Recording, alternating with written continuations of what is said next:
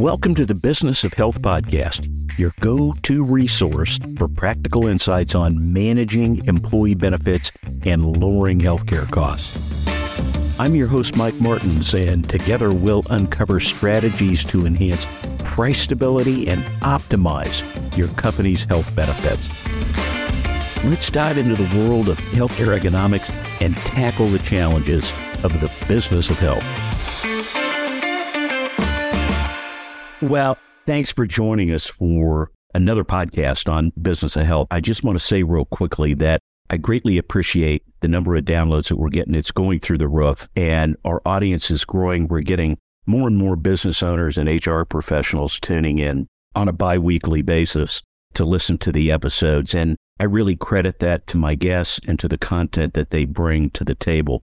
We've got a great topic today because we're going to be talking about reference based pricing. And that's something that I know a lot of brokers and agents have some level of working knowledge in.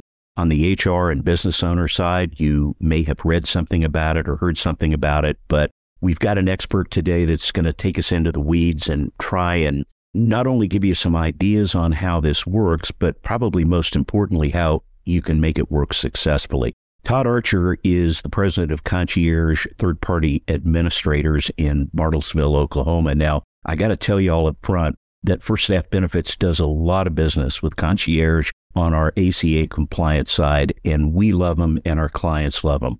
They do a tremendous job. Todd's got over 35 years of experience and a long history of success in third party administration of health benefits. Prior to joining Concierge, he worked for several regional and national TPAs in various executive management roles. He serves on a lot of boards, both at the community level and the industry level. If you attend SIA, the Self Insured Institute of America meetings, you probably met Todd. He truly is an authority on our topic today. And I have to add, there's one other, it's not the only, but there's one other incredible feature that Todd Archer brings to the table, even though he lives in a sea of Sooner red.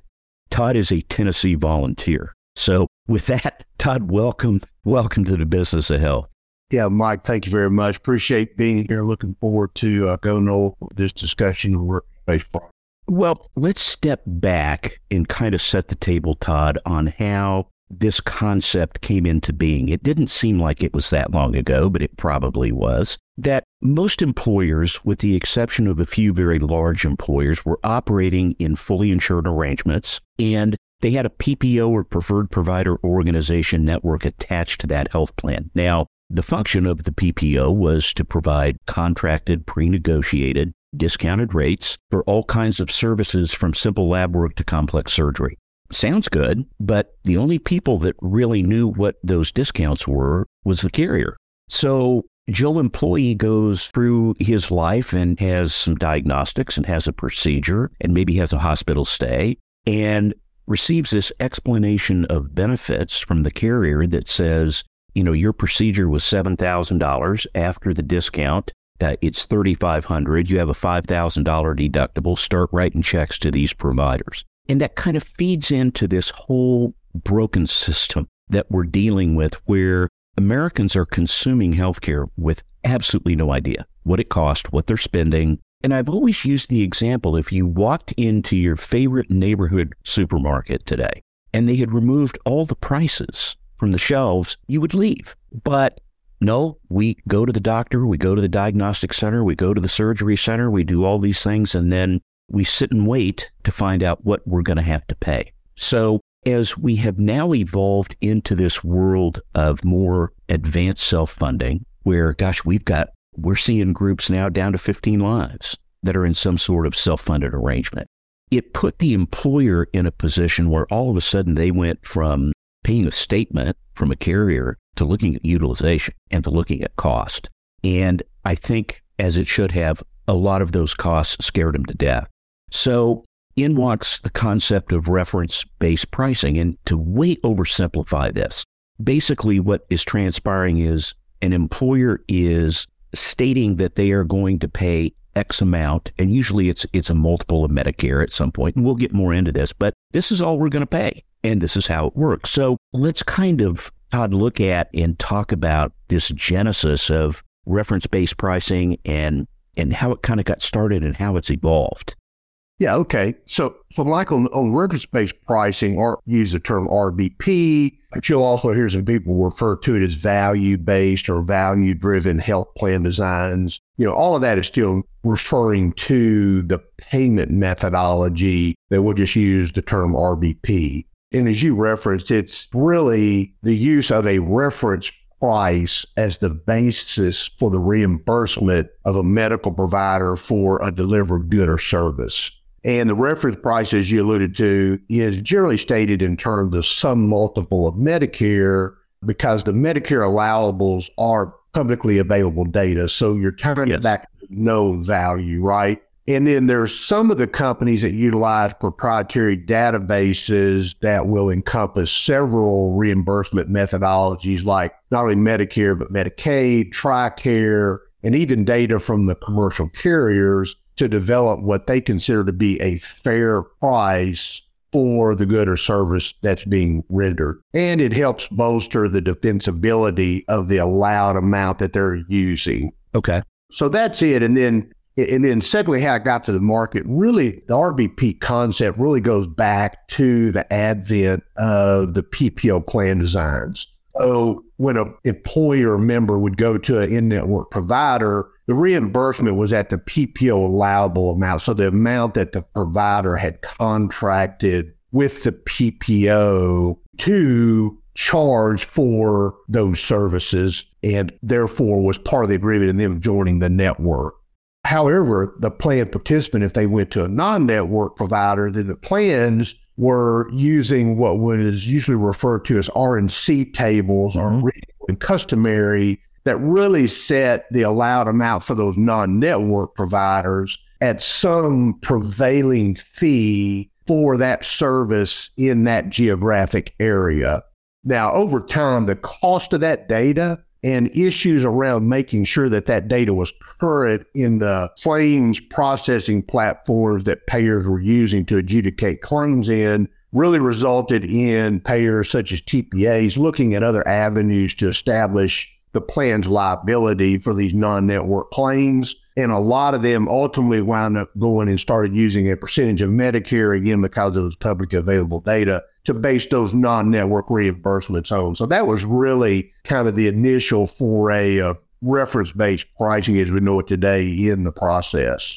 So let's kind of go through an example. I own a company and we have made a decision to go self funded on our group health insurance plan. And the first right decision we make is to hire concierge TPA to administer the plan. What discussions occur? What data is provided when you're looking at a historical group and granted, Todd, I know this is more difficult when they're coming out of a fully insured arrangement because you have credibility issues with claims data. But they have looked at this and said, you know, we can save a significant amount of money, we think, by going this route. What's the first step in moving them from the old PPO mentality to the RBP mentality? So, you know, obviously there's enough of the RBP business now that there's some empirical data to go into helping underwrite those plan designs. Because you know obviously you're going really from a you know PPO environment where you know there's a known you know discount on any claims particularly in the in-network side of things to really back to a true straight indemnity plan where they can go wherever they want to go. So but the stop loss markets i mean to me the real crux of your question goes back to how do you evaluate the value of the RBP methodology when you compare it to a PPO? To me, at the end of the day, the stop loss pricing is really where you're going to see the value. Now, that value can vary greatly based on the specific case that you're talking about and also what geographic area they're in. Yeah, reference based pricing tends to have a larger pricing impact on more urban areas because typically bill charges in your larger urban areas are much more than they are in a more rural setting. So savings is not as significant, right? But it's not uncommon for you to see savings in the 25 to 30% range depending on, you know, whether they're in a larger or even the medium sized metropolitan areas of the country. Well, there's no question that, you know, in the old PPO world, and I'm not picking on California or the Northeast, but those costs were always higher. And, you know, yeah, you had a discount, but let's say you had employees in Oklahoma and you had employees in New Jersey and Southern California. In the PPO world, you're really dealing with three entirely different scenarios. And RBP is going to bring that to a level playing field, right? Right. Okay. It will. You know, and the other thing is, you know, how prevalent is RBP in the market? And again, that's a little difficult because, you know, in the, the national health plan surveys, that's not typically been a question that's been asked.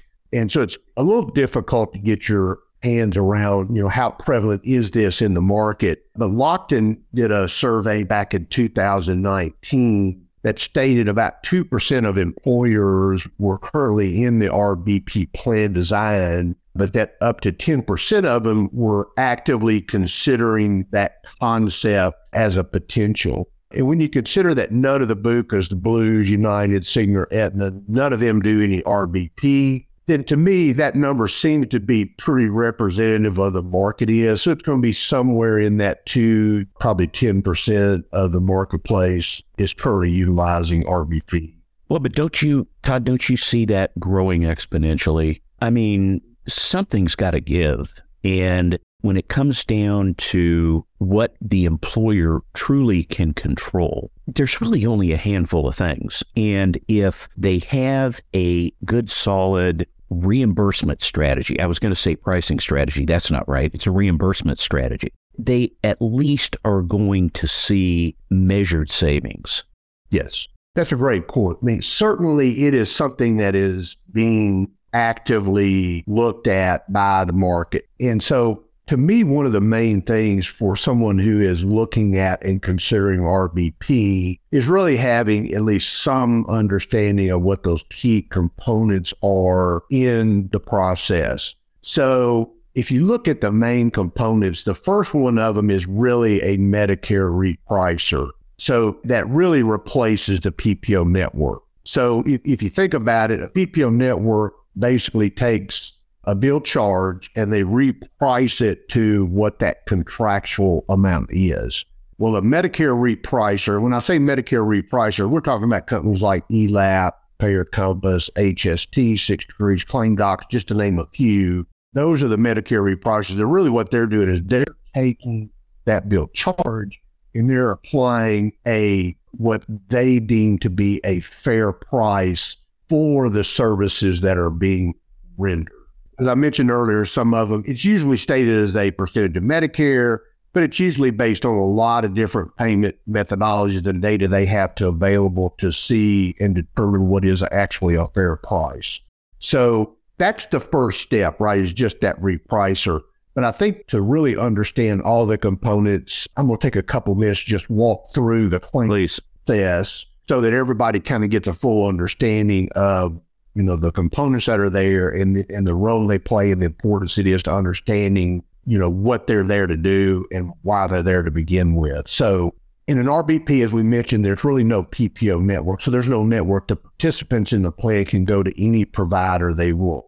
However, the realities are that in today's environment, there are a lot of providers that unless you are a participant in a network, and they recognize the logo that's on your card, they don't want to see you, right? Yeah. I mean, they just say, I'm sorry, you're not in a network that we recognize, so you'll need to go somewhere else. Okay. So the second most important component of these plans is some type of enhanced pre certification utilization review that includes an advocacy service to help direct those plan participants to providers who will actually see them. There are databases available that show which providers are open to you know reference based pricing type programs and you need to make sure you're working with someone who can help direct your members to providers who are willing to participate in this type of plan design and then to take the advocacy piece a step further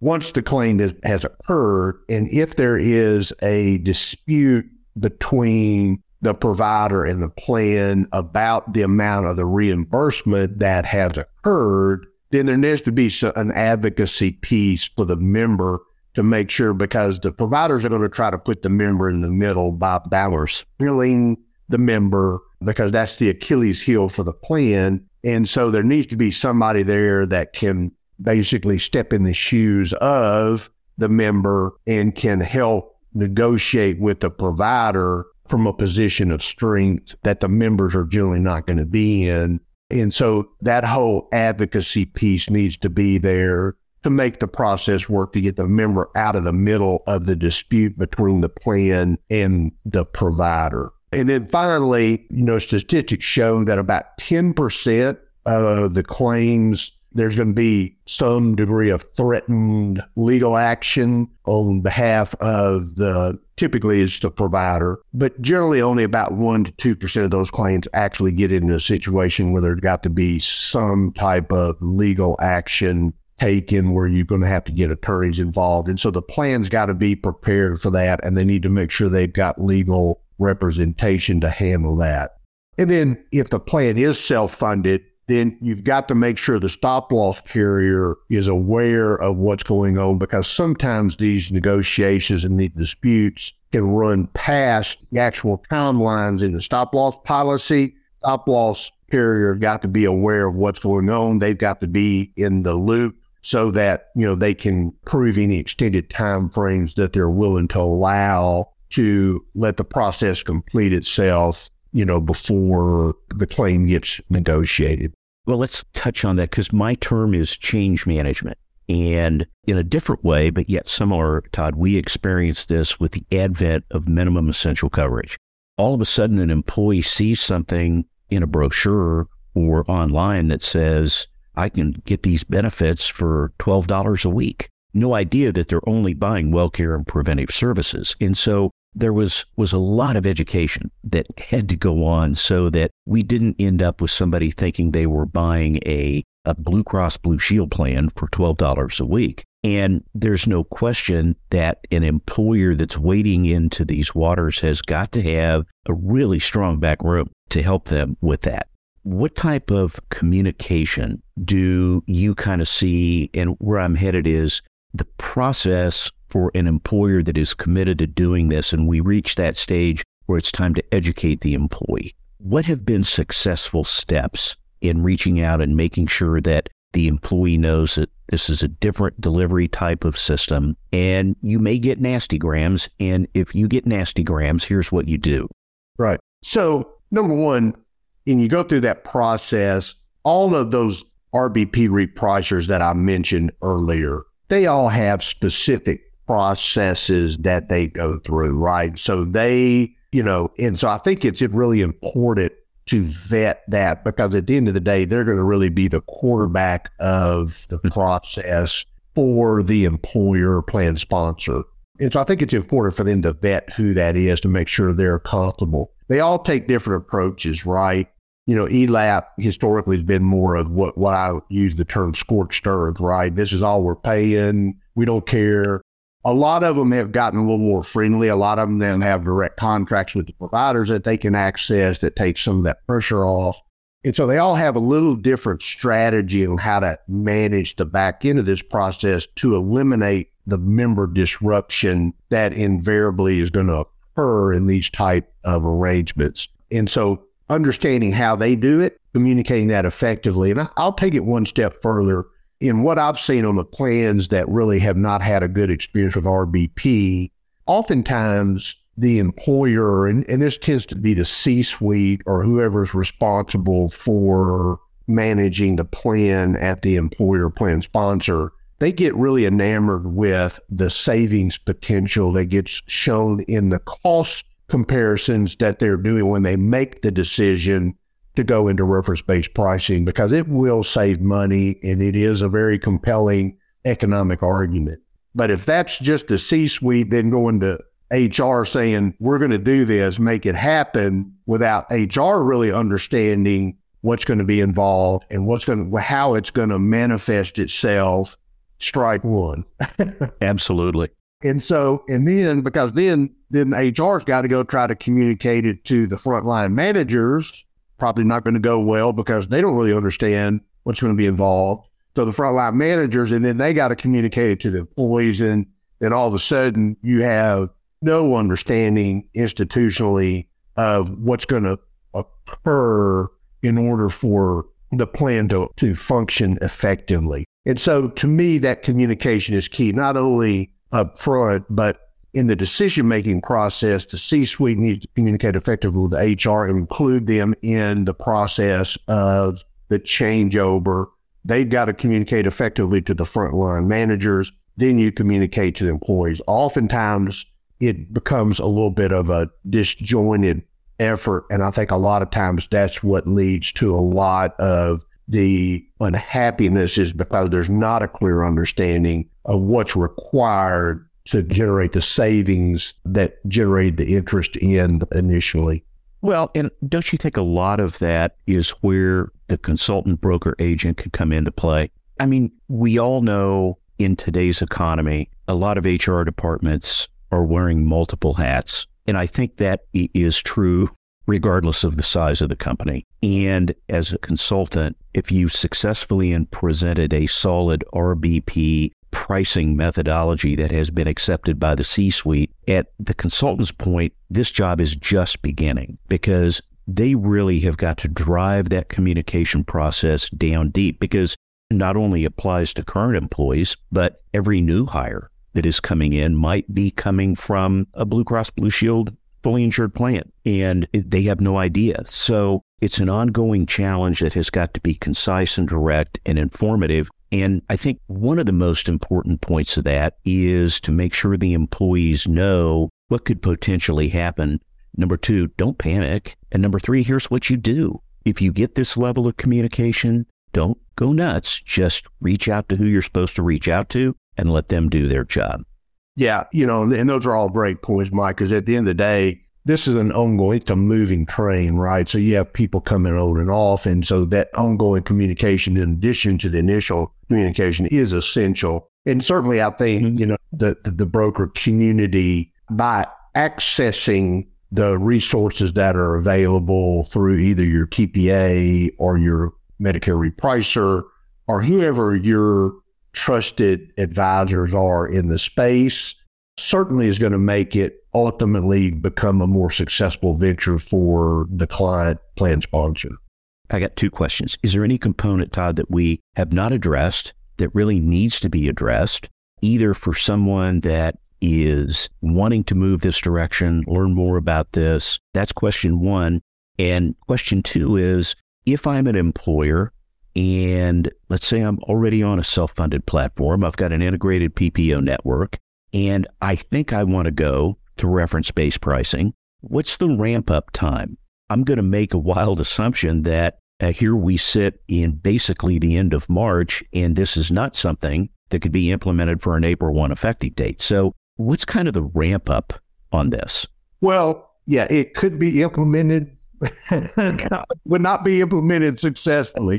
okay. right. So, I, mean, I think at the end of the day, we all kind of want our stuff to be successful. Yes. So in a perfect world, that gets tough, right? Because it depends on, you know, how sophisticated and advanced the employer is with their, you know, processes and procedures. I would say on reference based pricing, in order to do it effectively, you know, where you normally going to need 60 to 90 days under, on a regular PPO plan, just changing that, you're probably going to need probably at least twice that in order to really effectively make it happen. And so certainly it doesn't necessarily have to take that long, but I would say on average, you're probably going to need at least 90 days, you know, probably 120 in order to really make sure that you've got all the I's dotted and the T's crossed so that you're giving yourself the best opportunity for the program to be successful.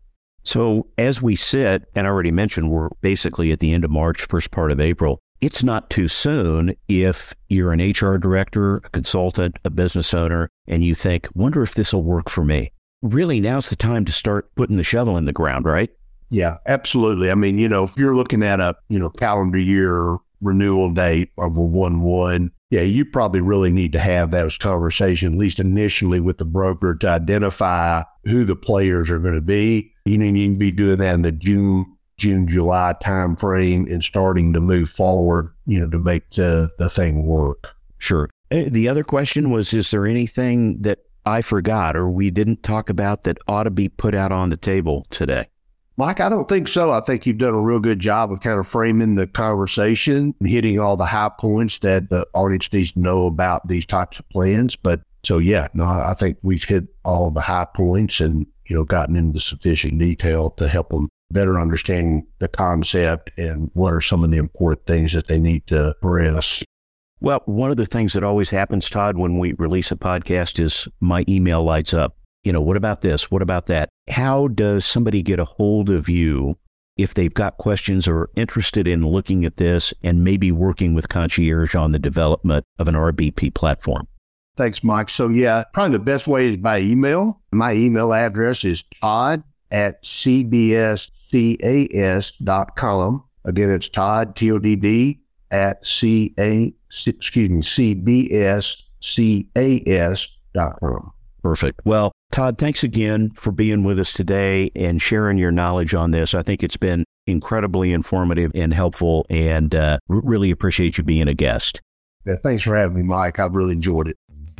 Well, the only bad news today is that we're at the end of the show. So thanks for listening to the Business of Health podcast. Listening to this show puts your agency in position for success. Remember to click the link below, check out my website at www.firststaffbenefits.com. Give me a shout. I'd love to hear your thoughts. Keep listening, keep learning, and keep taking action. Until next time, this is Mike Martins signing off.